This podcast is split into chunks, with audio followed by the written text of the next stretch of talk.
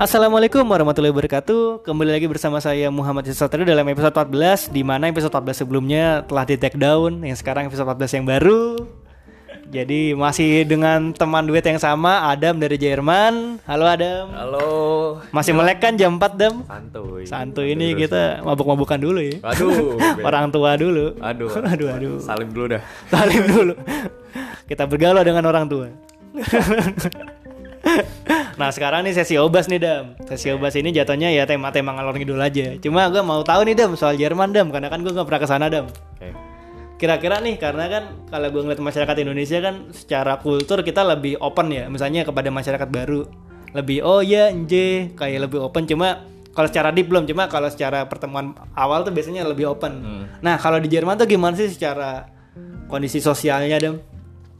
Shit. yang lu rasain nih misalnya Ada perbedaan Orang. Jerman itu sangat sangat sangat sangat sangat menutup diri. menutup diri Menutup diri. Kalau lu nggak ada tujuan untuk Hmm. ngobrol sama dia, lu bakal langsung di saat itu juga lu bakal langsung dipotong udah hubungan lu sama dia. oh gitu Iya, dia mereka mereka kayak nggak peduli, nggak nggak peduli lu mau dari golongan mana, lu mau jobnya apa nggak peduli mereka. Hmm. Selama lu punya tujuan, lu ngobrol sama dia, mereka bakal open. nggak peduli dari mana gitu misalnya orang bule ya kalau kita kan peduli. nyebutnya bule Hmm, nggak peduli, nggak peduli dia. individual berarti ya Parah, individual parah. gila Itu gila Menurut gua. kan kalau di Indonesia sendiri kan jujur ya kalau kita bisa ngeliat dari kondisi sosial kita kan mengeksklusifkan bule ya ketika kita misalnya nih ini secara fakta aja deh fakta yang kita lihat sehari-hari misalnya kita ngeliat satu orang dengan punya pacar bule dengan orang pacar biasa biasanya orang pacar bule tuh membangga-banggakan orang bulenya. Eh. berarti gue punya gue punya punya, punya pacar bule loh kayak mengeksklusifkan si bule itu.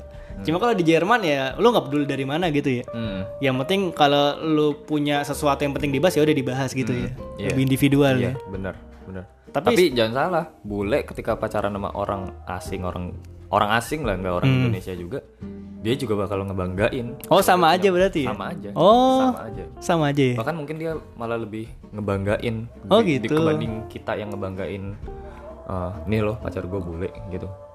Enggak, mereka kayak lebih spesifik ngomongnya.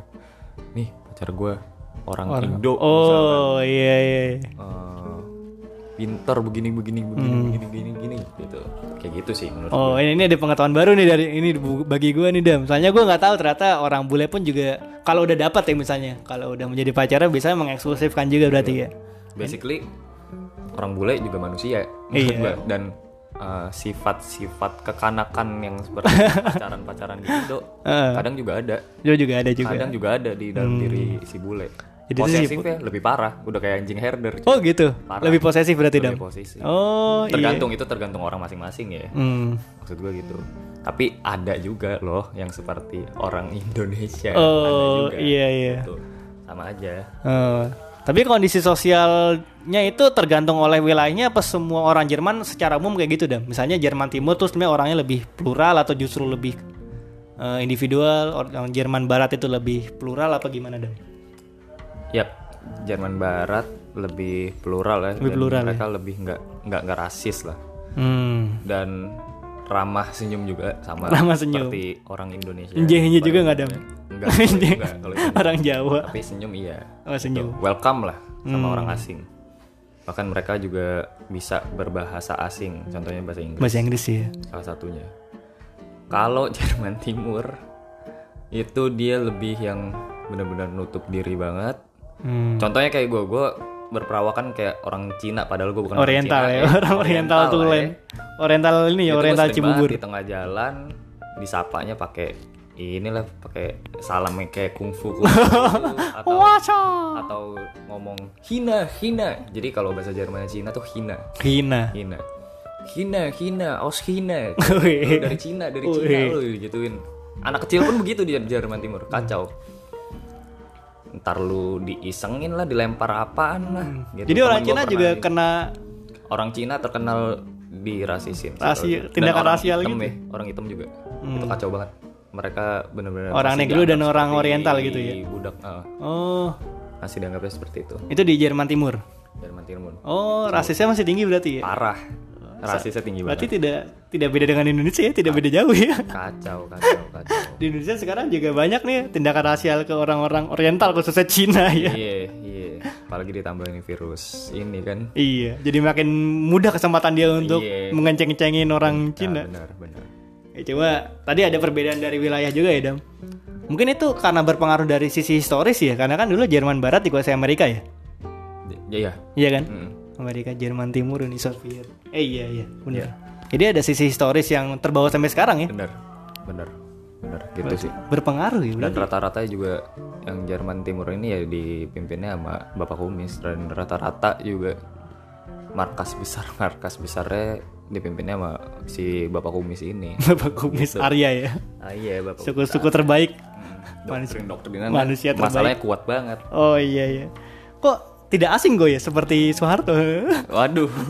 Waduh enggak, maaf maaf, nih, Pak. Maaf Pak Soeharto. kalau itu. Biasa gue ngilang anjir.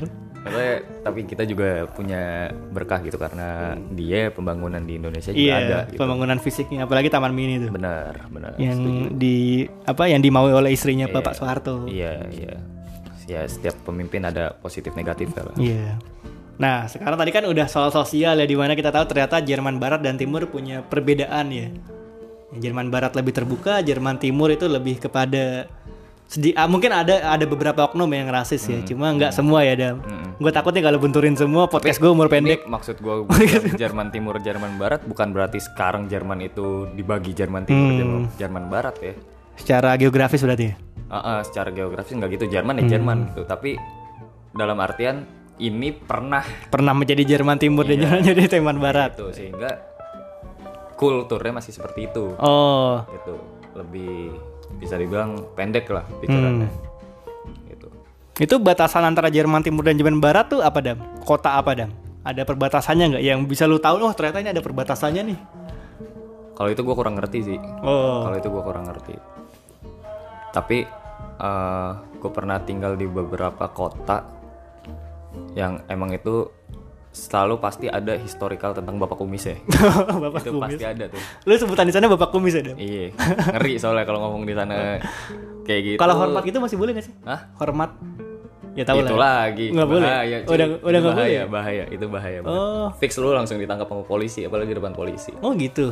Hmm. Tapi sosok atau tapi emang sebenarnya gini walaupun di Jerman Timur pun pihak akademis gini orang-orang sana orang Jerman aslinya Hmm. itu sebenarnya rada benci juga Oh, bukan dianggap pahlawan berarti? Enggak. Gue gue pengen nanya itu tadi. enggak mereka rada benci juga Oh. dengan dengan malah mereka menganggap itu hal tabu ketika lu ngomongin itu Oh gitu. hal tabu dalam arti kan mereka malu kalau Jerman itu terkenal karena bapak ini doang Oh, gitu. paham, paham. ya kecuali neonazi ya. Oh iya, karena emang secara ya secara sejarah juga si Bapak Kumis membantai orang Jerman juga kan. Oh, iya Orang-orang Yahudi di Jerman kan. Ah, ah, ah, kayak gitu Di camp konsentrasi. Oh, jadi ada sisi apa ya? Sisi trauma mungkin ya. Makanya dianggap tabu kan. Oh iya benar benar ada. trauma jadi malu malu Sisi historis nggak bisa dihilangkan begitu saja ya. iya benar Begitupun di Indonesia. Hah? nah tadi kan udah ngomongin soal sisi sosial nih Dam tentang kondisi sosial. Nah gue pengen nanya nih, kalau di, di Indonesia sendiri ya Dam di Jakarta kan kita terkena akan macet ya. Karena secara umum masyarakat Indonesia banyak kan menggunakan transportasi pribadi. oke Ini bisa dilihat dari angka per tahunnya naik satu persen Dam bahkan untuk kenaikan apa transportasi pribadi ya. tinggi juga ya Dilihat dari pembelian mobil, pembelian motor itu udah kelihatan. Hmm. Jadi semakin lama semakin naik dan jalannya tuh nggak ada pelebaran atau nggak ada penambahan. Hmm. Mungkin ada penambahan cuma tetap kalah sama persentasenya di mana pembelian dan apa, pembelian mobil dan motor tuh tetap ini tetap meningkat. oke Nah kalau di Jerman tuh gimana sih kondisi transportasinya dam? Kondisi jalannya ke gimana? kondisi jalan untuk jalanan ya Iya. Macet gak dam? mu nggak Nggak macet. nggak ada nggak ada kata macet di sana Oh, karena gini orang lebih lebih menghargai apa yang dibangun hmm, contohnya yang transportasi jadi transportasi masing-masing kota beda-beda ya hmm. transportasi itu dibagi misal kayak di Berlin itu dibagi empat ada namanya Schnellbahn, Unterbahn, tram, bis. Nah, Schnellbahn ini ibaratnya kayak kereta dari misalnya Pondok Cina sampai Uni UI Oh iya. eh. tram ya lu tahu tram lah Hmm. dia biasanya per wilayah eh, kota doang gitu Hmm.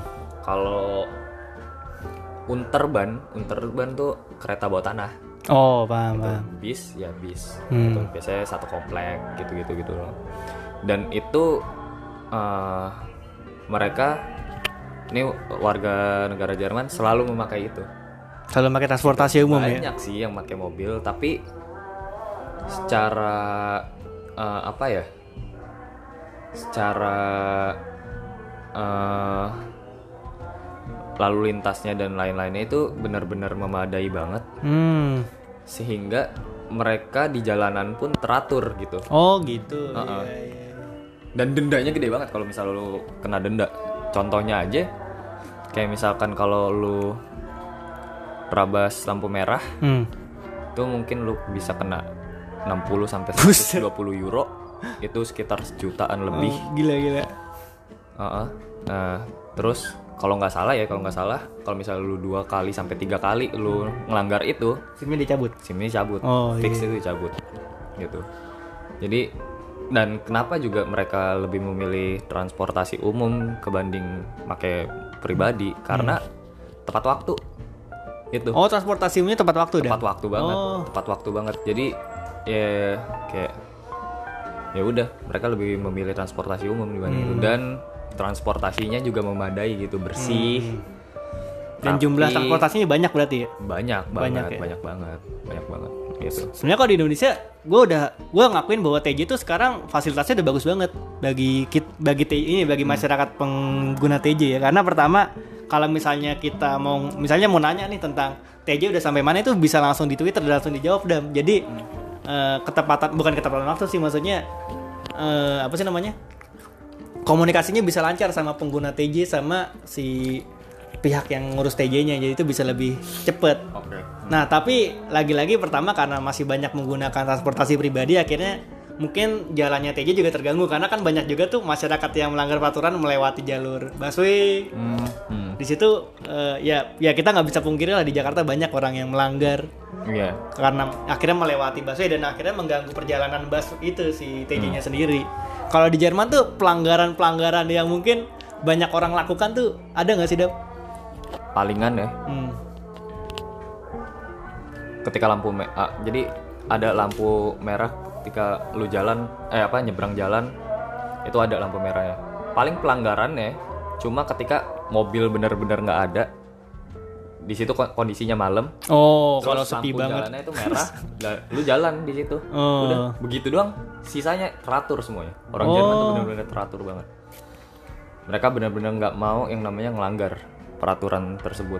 Ada alasannya nggak bagi misalnya lo tahu nih alasannya orang Jerman nggak mau ngelanggar denda itu karena denda ya salah dendanya mahal banget Oh. gitu menurut gue gitu jadi dendanya benar-benar ditegakin banget gitu Menggunakan efek jerah banget berarti ya. parah, parah. efek jerahnya denda. iya iya kayak gitu sih Hmm.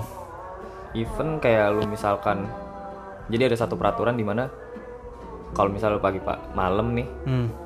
yang tadi gue bilang terus ada anak kecil di situ Hmm. anak kecil sama ibunya lah anggap ya terus lampu merah kebetulan di situ ada polisi kalau it di situ nggak ada anak kecil lu jalan biasa nggak masalah Hmm. karena polisi juga mikirnya wajar gitu tapi kalau di situ ada anak kecil itu jadi pelanggaran Oh gitu. Kenapa dam? karena lu sama aja ngajarin anak kecil untuk melanggar peraturan walaupun sepi Wow, wow, wow, wow. Wah, ini keren sih. saking ini keren saking sih. saking tegasnya ya Hmm. polisi bakal tetap iniin lu Bakal tetap uh, lu bakal tetap nindakin gitu Oh. sampai segitunya gitu Segitunya maksudnya sebenarnya memikirkan anak kecil. Iya, sebenarnya mereka mau ngajari aja hal itu Hmm. terjadi tapi jangan sampai ya generasi baru ini Ah. terkontaminasi. Bagus banget ya pendidikan untuk masyarakat berarti ya. Parah. Parah. Gila gila. Parah. Kalau ya ya walaupun kita nggak bisa banding bandingin cuma kita lihat realitas di Indonesia mungkin belum mungkin ada yang beberapa mikir itu cuma sedikit dah. Iya, Kebanyakan ya udah gue mau pentingin diri sendiri untuk langgar misalnya nggak peduli ada siapa. hmm, Tapi di Jerman tuh untuk pendidikan ke publiknya tuh bagus ya. Iya. Maksudnya diajarin secara realitanya gini loh. Iya, Lo nggak boleh bener, ini. bener. Karena ada anak kecil yang lihat. Ah, ah, Itu bagus banget sih. Iya. Keren itu Menurut gue perspektif. juga bagus kayak gitu. Menurut gue juga kalau di sini sebenarnya bisa juga. Bisa. Tapi ya sosialisasiin lagi aja. Udah. Atau pembangunan merata.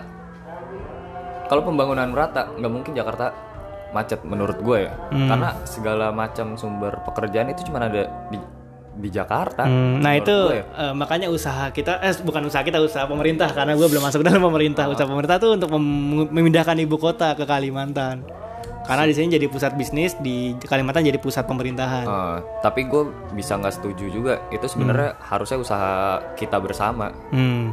kalau misalkan lu anggap lu punya modal atau apa pun itu lu bisa buka wirausaha gitu bisnis. Hmm.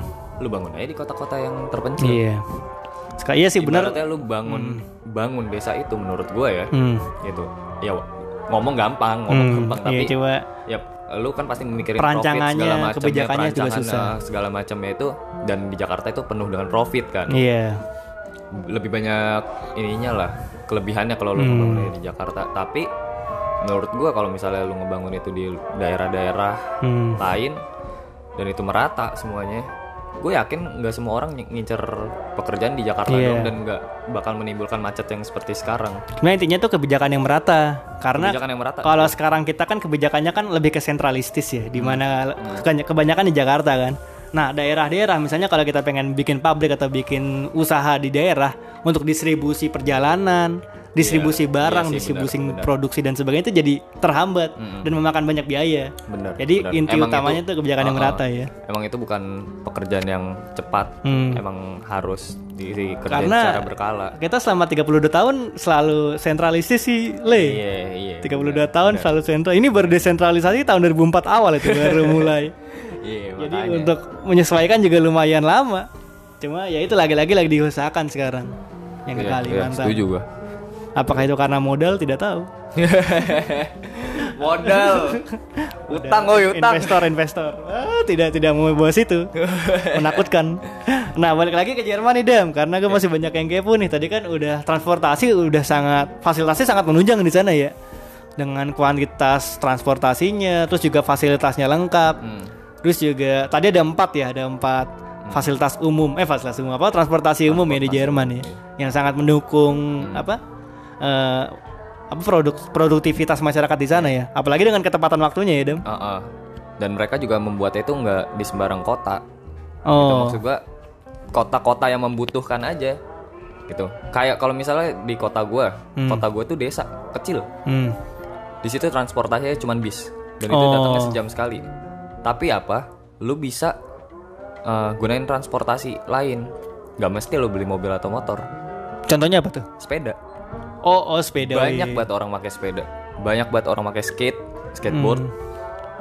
penny dan lain-lain pakai skateboard ya. Itu berarti maksudnya jalan apa trotoarnya bisa menunjang untuk pakai skateboard ya. iya Coba Anda pakai skateboard di eh, skateboard di Keramat Jati tidak bisa Iya. lewat di pasar. berdarah lu jatuh lewat pasar. iya Iya mungkin di sana kalau misalnya transportasi umumnya nggak ada, trotoarnya yang diperbagus ya, maksudnya yang ditunjang tuh jalanannya bener untuk bisa melewati dilewati sepeda, dilewati skateboard bahkan. Hmm, hmm. Mungkin kalau di Jakarta bisa cuma di pusat bagian pusatnya aja, Jakarta Pusat. Bagian kayak perkantoran tuh ada tuh jalanan bagus. dan mereka juga uh, lebih baik jalanan yang besar Hmm. daripada jalanan kecil rumah-rumah banyak itu enggak Oh. enggak enggak kayak di maksudnya maaf nih Iya, apa ini Di perbandingan sini, rasional ya, perbandingan perbandingannya rasional. kalau Jakarta kan banyak banget nih Perumahan. jalanan-jalanan kecil gitu di Jerman enggak dia tata bangun Tata kotanya bagus tata ya. kotanya Tata bagus kota kotanya. Uh-uh. dan emang rapih banget Hmm. langsung sejajar rumah tuh bisa dibilang uh, properti yang paling mahal Hmm. orang kebanyakan nyawanya apartemen Oh, apartemen vertikal berarti semua ya? vertikal Semuanya vertikal. Uh, jadi ya segala kebutuhannya tuh tercukupi dan nggak makan banyak tanah Hmm. gitu sehingga menciptakan kondisi yang jalanan tuh jadi nggak sempit Oh, paham, gitu paham. jadi memadai gitu Itu kebijakan vertikal itu apakah kesadaran dari masyarakat atau ada sosialisasi di Oh, pemerintah? gua rasa itu emang dari pemerintahnya, udah Dari pasti lah. ya. Izin bangunan segala macam kan yang ngurus pemerintah kan. Hmm. Gitu. Berarti di sana walaupun tadi kan ada lu sebut bahwa masyarakat individual cuma dia tetap meng- mengikuti arahan pemerintah ya oh iya untuk jelas, mencoba jelas. vertikal. Ha-ha, ha-ha. Kalau di sini kan kita mau kayak berlomba-lomba mencari properti, misalnya kayak perumahan. Hmm, hmm, Jadinya ya udah lahan makin sempit untuk Iya. jalan akses Oh. itu jadi makin sempit juga. Hmm, hmm. Kalau di sana memang udah tertata ya. Emang udah tertata parah, nggak bisa sembarangan Hmm. gitu. Tapi orang Jerman itu yang secara umum ya Dam yang lu lihat Dam itu mereka respect gak sih sama pemerintahnya? Ada rasa respect gak? Secara umum yang lu lihat. Tergantung, tergantung. Kayak misalnya untuk yang sekarang Angela Merkel ya, itu bener-bener bisa dibilang dibenci Hmm. sama orang-orang most of orang-orang Jermannya sendiri karena apa? Dia yang masukin imigran-imigran Oh. Heeh, dan dibiayai oleh pemerintah sehingga sekarang dan emang on onta lagi. Iya, ini orang-orang imigrannya ini tuh emang, emang kadang juga brengsek Oh. terhadap uh, Masyarakat lokal gitu masyarakat lokal itu sendiri. Ya, jadi imbasnya ke Merkel padahal emang tujuannya baik gitu. Hmm. Gitu. Tapi ada juga yang mendukung, banyak juga yang mendukung. Mendukung imigran itu. Mm-mm. Mendukung kebijakannya Kebijakan imigran. gitu. Jadi tergantung. Tapi most of people-nya Most of people-nya secara umum mendukung sih. mendukung ya. Mendukung. Gitu. Karena iya kalau misalnya isi secara institusional politiknya didukung biasanya biasanya kita ngikutin arahan karena kita udah respect. Iya, iya kayak gitu. Kayak gitu. Kalau di Indonesia kan sudah semakin luntur. Iya, karena menurut gue karena ketidakadaannya transparan transparansinya aja sih. Iya, salah satunya. Gitu sih. Jadi ya publik bertanya-tanya, marah dan menyebabkan hal-hal yang lain. Hmm. Itu menurut gue. ya. Gitu sih. Kalau adanya transparansi, gue rasa ya publik bakal ngerti juga kok. Hmm. Gitu. Di sana transparansi banget deh. Masalah misalnya hal-hal yang berkaitan dengan publik, misalnya soal Hmm. uh, soal politik atau soal apa itu sangat transparan. Iya, sangat Oh. transparan dan mereka menerima berbagai segala apa pun kritikan dari masyarakat ya. Oh gitu. Iya. Jadi ada kayak saluran aspirasi gitu ya, corong aspirasi. Iya, iya bener. Makanya masih ada neonazi sampai sekarang. Oh, diperbolehkan jatuhnya kayak nggak dilarang ya. Contohnya di sini FPI. Maaf maaf nih ya. Iya. FPI baru berkoar dikit, take down. Hmm. Di sana enggak. Di sana Ya, di sini kan ada TAP MPR juga yang meng- iya. melarang komunis misalnya kan. enggak. Heeh. di sana masih ada kom- komunis yang mendukung komunisme. Iya, masih tadi ada. contohnya neo-Nazi ya. Neonazi yang tadi gue bilang. Dan kalau misalnya mereka demo, tetap dikawal, Hmm. tetap dikawal sama polisi. Gitu. Ada batas-batasnya nggak? Misalnya batas jam demo sampai jam berapa? Ada nggak? Kalau itu gue kurang tahu. Kalau itu gue kurang tahu. Tapi yang pasti mereka nggak boleh merusak aja. Oh, yang merusak fasilitas umum ya. Ah, ah, merusak fasilitas umum, ganggu Hmm. warga itu nggak boleh. Begitu doang sih. Ya normalnya aja. Hmm. Kalau di Indonesia sebenarnya juga dikawal sama polisi, cuma harus ada surat izin. Pertama kita minta izin, Oh yang iya, kedua ada jelas. batas waktunya. Ah, Batas waktu sampai jam 6. kalau batas waktu gue kurang tahu. Tapi ya surat izin wajib ada. Gitu. Cuma terkadang sampai jam 4 juga udah ditimpukin. Ya, ya Sudah gimana? di water cannon. Itu. Itu dia penyebab Karena pemerintah kita makin dikritik. disrespect sama institusional politik Nah. pemerintahan. Pemer- Pemerintah berasa superior. Iya. Eh, maaf ya Pak. Maaf ya, Pak. Ntar podcast gue nggak bertahan lama anjir. Oh, maaf Pak, saya bukan Adam. bukan bukan. Saya ngobrol sama orang Jerman. orang turis asing. Nah, dari Jerman sendiri tadi transportasi udah, tentang sosialnya udah, tentang politiknya udah. Terus ekonomi di Jerman tuh gimana sih, Dam? Bagaimana cara mereka mengelola ekonomi sehingga bisa menjadi negara maju yang lu tahu gitu. Ini yang keren. gimana tuh? Dam? Contohnya aja kayak misalkan pekerja Hmm. kerja di Jerman itu lu bisa ngambil cuti bisa sampai sebulan dua bulan gitu bisa. Oh, apalagi wak- pada waktu uh, semester kel- kelar nih which is kayak liburan summer atau liburan winter Hmm. itu mereka bisa ngambil cuti uh, per uh, bul- bulanan lah pokoknya. Gimana caranya ekonominya tetap berjalan mereka ngambil pekerja dari mahasiswa magang bukan jatuhnya. bukan magang Pekerja tetap. tetap full time Oh, kok bisa? Maksudnya Nah, itu. pembagian waktunya gimana tuh, Dam? Nah, ketika mereka mereka ini yang pekerja aslinya libur, jadi sekolah, even kayak gua warga asing, itu gue juga bisa mendapat kesempatan itu. Hmm. Karena sekolah ketika libur ngasih izin namanya bisa indigung, izin untuk bekerja selama liburan da- dari tanggal sekian sampai bulan Oh, sekian wow. misalkan gitu Ah. Ketika lu udah dapat itu lu mesti daftar di agensi agensi Hmm. pekerjaan di setiap kota-kota beda dah setiap kota beda beda-beda Tapi satu kota ada satu agensi. Apa bisa beberapa bisa agensi? beberapa agensi Oh. gitu Itu Dan nyediain pemerintah apa swasta dong agensinya? swasta Swasta ya. swasta nah kan roda mati kalau misalnya nggak ada pekerjaannya kan Hmm. Nah pekerja ini libur yang masuk mahasiswa Oh, jadi Pinternya roda tuh ekonomi, begitu. roda Iya. ekonomi tetap berjalan bener ya. bener Ada mahasiswa. bener, gitu dan mereka orang yang benar-benar menghargai waktu gitu Hmm. ada sih kerja lembur tapi lu percaya gak toko itu tutup nggak ada toko 24 jam toko Oh, itu gitu? tutup uh-uh. toko itu tutup jam 8 malam Maksimal banget. maksimal banget ada yang sampai jam 10 Hmm. kalau di kota-kota gede paling itu toko-toko kecil gitu kayak ibaratnya warung lah Oh, gitu. iya iya. Dan itu yang punya ya pribadi bukan kayak kalau ibaratnya kayak Indomaretnya Jerman Hmm. itu tutupnya rata-rata jam 8 atau jam 10, 10. malam. Itu yang jam 10 malam tuh biasanya supermarket ya. Hmm. Nah, Retail kalau kayak gitu. warung-warung yang emang punya individual namanya Spetkauf toko kayak telat telat gitu loh 24 jam 24 jam gitu. Iya. Nah, kalau yang punya individual biasanya mereka berani naruh 24 jam sehari kayak gitu Hmm. toko-toko kecil gitu. Ah, setiap minggu semua toko tutup Setiap minggu. setiap minggu. Sabtu itu pasti pulang cepet ya tutup jam Oh, 6 lah jam iya, 6 iya. sore atau paling lambat jam 8 gitu jadi mereka benar-benar yang ngehargain waktu banget sih Terus pas minggu lu jajannya gimana tuh, Dan? nggak bisa bisa makanya lu aja? harus planning itu Oh, gitu. Makanya lu emang di Jerman tuh lu digembleng banget untuk lu bisa memanage berapa banyak makanan, berapa banyak kebutuhan yang harus lu penuhi selama seminggu. Itu lu harus manage di hari minggunya khususnya. Bukan di hari minggunya aja ya lu harus planning dari hari pertama lu bekerja, yaitu hari Oh. Senin gitu. Ini gue mau beli apa aja nih, gue harus nyiapin apa aja nih buat Hmm. minggu depan kayak gitu. Berarti basic planningnya juga harus udah ada ya. Iya bener, bener. Ya kalau di sini lu banyak banget. Kalau 24 Setiap jam. minggu lu mau ke mana-mana juga Iya. bisa. Kalau gak ada makanan lu gojek. iya Di benar-benar. sana ada sih, cuman mahal. Makanya Hmm. orang juga nggak banyak yang beli kayak pakai delivery kayak gitu gitu. Oh.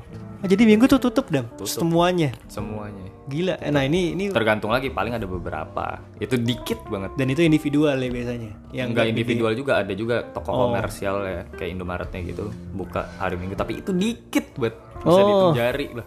Event itu di kota gede itu dikit banget. Hmm. Dikit banget. Kalau McD KFC gitu ada juga di sana. Ada. Dan mereka tutup di hari Minggu. Kalau restoran enggak. Hmm, tetap ngikuti jadwal pusat ya. Bener. Oh. Bener. Senin sampai Minggu. Cuma kalau toko-toko yang emang dari Jermannya khusus itu biasanya tutup di hari Minggu. Iya. Oh, paham paham paham. gitu kayak ya toko-toko buat kebutuhan sehari-harinya itu pasti ditutup Tapi tetap roda perekonomian tetap berjalan. Maksudnya mereka tetap bisa mencari profit yang lebih ya. Iya, Dari minggu tutup ya. Mm-mm. Nah itu keren nih planning kayak gini nih Dam. Bagus Dam. Hmm. Karena kalau di sini mikirnya semakin banyak kit- waktu kita bekerja semakin kaya kita. Iya. Jadi kebanyakan kuantitas waktunya daripada kualitas yang kita laksanakan. tapi kan kenapa juga mereka roda perekonomian tetap jalan kan ada yang mereka bisa tonjolin contohnya apa Jerman terkenal dengan negara alkohol Hmm. Jerman terkenal dengan negara mobil Oh, otomotifnya ya. otomotif dan lain-lain kayak gitu jadi menurut gua gimana caranya roda perekonomian tetap jalan Menonjolkan komoditas utamanya ya. bener Oh. gitu yang gak diatur sama asing Hmm. Iya iya. ngerti ngerti ngerti ngerti. Gila gila gila gila. jangan sampai gitu aja kita kaya nyinggung nyinggung nyinggung nyinggung lagi nih. Iya. Iya iya iya. Emang komoditas utamanya ya ya gue tahu tuh ya otomotif. iya Terus juga katanya eh apa sih ya? Pajak bukan pajak sih yang gue denger tuh kalau nggak salah. Ketik eh pas bayar pajaknya tuh gimana dong masyarakat Jerman. Sistem bayar pajaknya atau gimana? Tahu nggak? Sistemnya tera- dia sangat teratur membayar pajak Hmm. orang Jerman. Ya kalau enggak denda lah pokoknya. Intinya eh, aturan-aturan di sana dibuat secara tegas. Hmm. Dan masyarakat tetap mengikuti Ditindakinnya- karena ditindakinnya tegas juga Oh. nggak seperti di sini yang lu bisa kabur-kaburan gitu Iya. nggak bayar pajak Iya, dikasih takal Messi lagi. heh. nah kan itu lagi masyarakat kelas atas lagi. itu masalahnya kalau di sana sih tegas. Tegas. Even kayak misalnya gue lupa sih. eh, kalau misalnya gue kerja yang gue bilang full time itu, pokoknya setiap gaji lu di atas 500 euro, itu lu pasti Wajib bayar pajak. wajib bayar wajib bayar pajak. Oh, Gitu. ada ketentuan yang mengikat ketentuan. secara Iya. keras ya. Heeh, ada ketentuannya. Tapi itu pajaknya nggak gede-gede banget. Itu sih. Keren keren keren nih di Jerman dengan tindakan yang tegas bisa memberikan efek jerah ya seenggaknya biar mereka bisa taat peraturan. Taat peraturan benar. Hmm. Ya, intinya ya balik lagi sih ke pemerintahnya. Hmm. Kalau pemerintahnya kelemar-kelemar, ya warganya juga bakal kelemar-kelemar. Lu kayaknya ada dendam, kayak ada dendam pribadi Nggak dengan ada sih, gua negara tertentu dah. Maksud gue, gue cuma ngomongin itu aja. Oh iya iya iya. Tuh.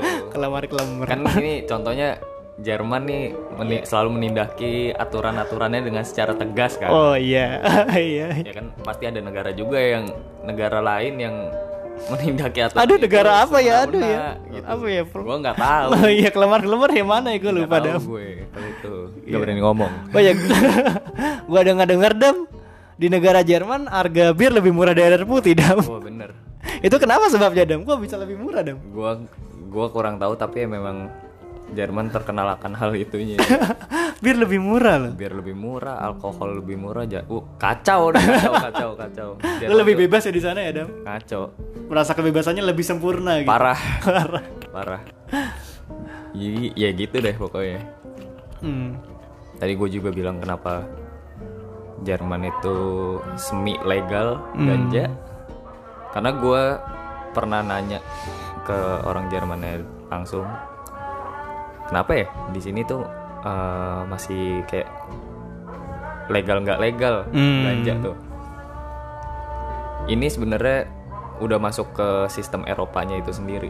Oh. Karena apa? Udah ada area-area di mana eh, suatu negara di Eropa itu punya komoditas tertentu. Hmm. Contohnya Prancis. Prancis itu kaya akan pemandangan, Hmm. indah, restoran. Nah, Jerman mobil, eh otomotif Hmm. dan eh, industrinya, birnya juga. Amsterdam, eh, Belanda. dengan ganjanya. Jadi kalau misalnya ganja dilegalin di negara Jerman, otomatis Belanda nggak akan menjadi negara ganja lagi. Hmm. Gitu. Jadi jadi itu. Jadi nggak boleh ngerebut komoditas negara bener, lain. bener. Jadi di Eropa tuh pembagiannya merata juga. Oh iya iya. iya. Gitu. Karena federal ya, maksudnya Ah, ah. masih saling berhubungan satu sama lain ya. Bener. Oh gitu ya. Bagus. Itu kenapa Eropa itu sangat kuat juga. Hmm. Eh, Backingannya roda banyak. perekonomian- backingannya iya roda perekonomiannya kuat itu karena emang negara ya mereka sudah membantu koneksinya gitu. secara federal kan. Mm-mm. Apalagi negaranya yang federal itu juga udah maju semua, Belanda, Perancis, iya Jerman. heeh. karena itu karena nggak serakah Hmm, benar-benar benar. Gitu. Ada pembagian yang merata ya. ada pembagian yang merata gitu Nih Soekarno non blok sih kemarin. Nggak apa-apa pak, maaf ya pak. Ntar Bu Mega denger.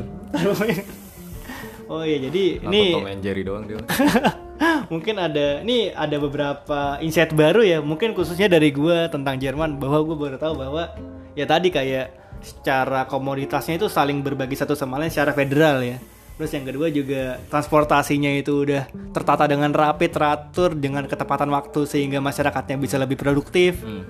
lalu juga tadi sosialnya ternyata ada sisi historis yang membawa mereka menjadi ya seperti itu Hmm, hmm, satu individual satunya juga lebih plural hmm. dan ini apa sih yang pelajaran yang benar-benar bisa lo ambil dari lu udah selama 2 tahun selama di Jerman kan? Pelajaran yang bisa lo dapat yang benar-benar lu bisa aplikasikan sampai sekarang tuh apa sih Dam? yang bisa gua aplikasikan ya Hmm, pola pikir pola pikirnya. pola pikir gue bisa manage diri gue sendiri karena aturan-aturan yang tadi yang Aturan yang mengikat ya. aturan yang memikat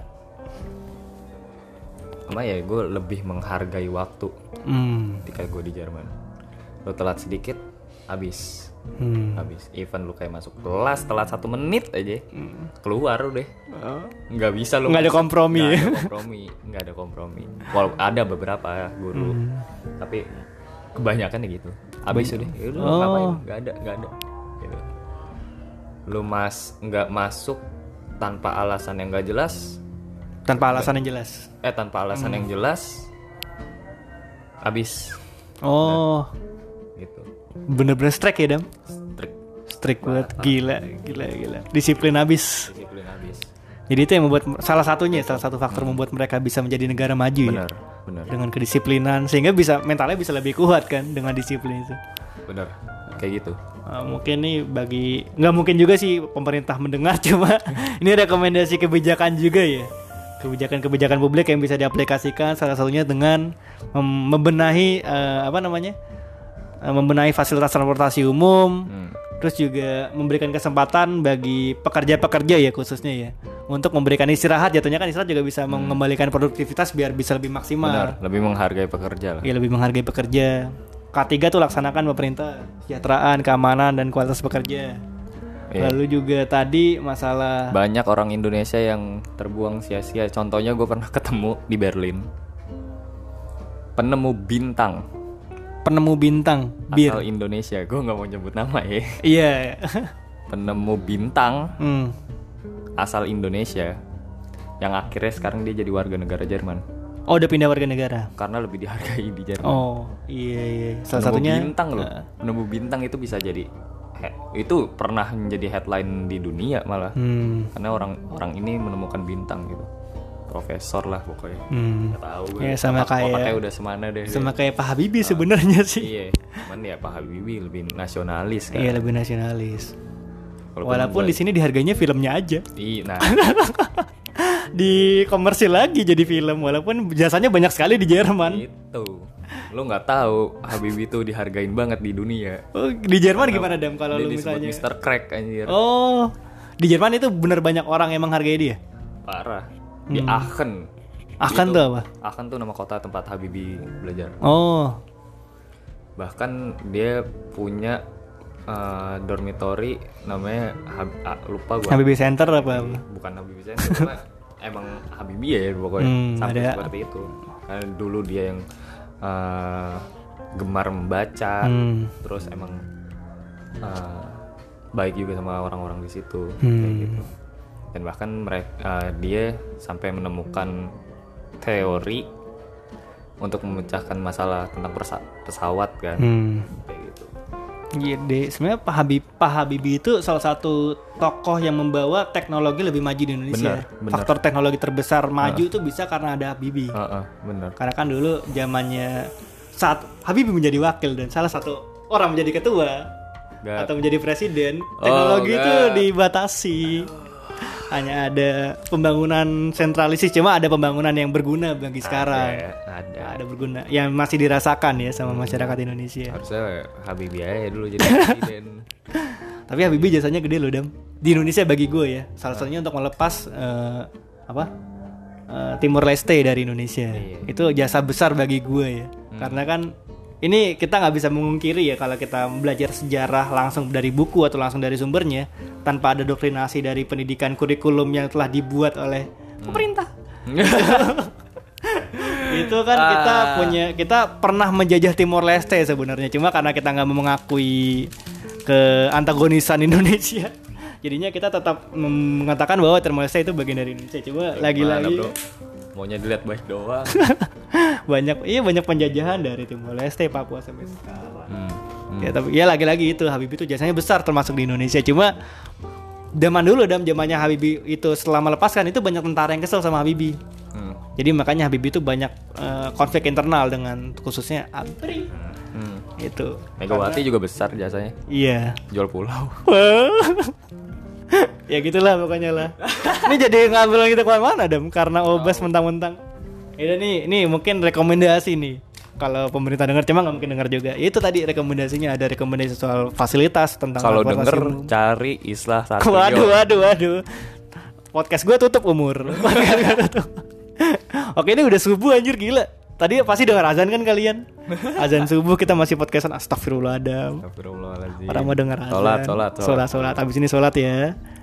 Ini semakin pagi kita semakin ngalor ngidul dong. Ngaco. Orang nggak orang pada tidur kita ngalor ngidul. Oke, terima kasih nih bagi pendengar dan terima kasih juga bagi Adam yang udah dari tadi nge-share soal Thank Jerman. juga udah diundang podcastnya Islah yuk. Mantap, semoga Dua pendengarnya banyak. bersua ya? Dua bersua. Dua bersua jadi ya kita berdua yang ngomong. Kalau satu bersua gue mendengarkan doang. Oke terima kasih banget nih buat pendengar yang mungkin bisa ngambil beberapa poin ya dari Adam sebagai orang yang udah dua tahun tinggal di Jerman dengan mendalam apa ya memberikan perspektif baru bagi kita terhadap apa sih bagaimana sih Jerman itu bisa berkembang bagaimana dia bisa menyesuaikan diri di Jerman dan sebagainya. Jadi bisa diambil pelajarannya. Yang buruk-buruknya tadi kayak mabok-mabokan itu dibuang ya? Lo nggak boleh mabok-mabok Oke, sekian dari podcast Dua Bersua kali ini. Terima kasih. Wassalamualaikum warahmatullahi wabarakatuh.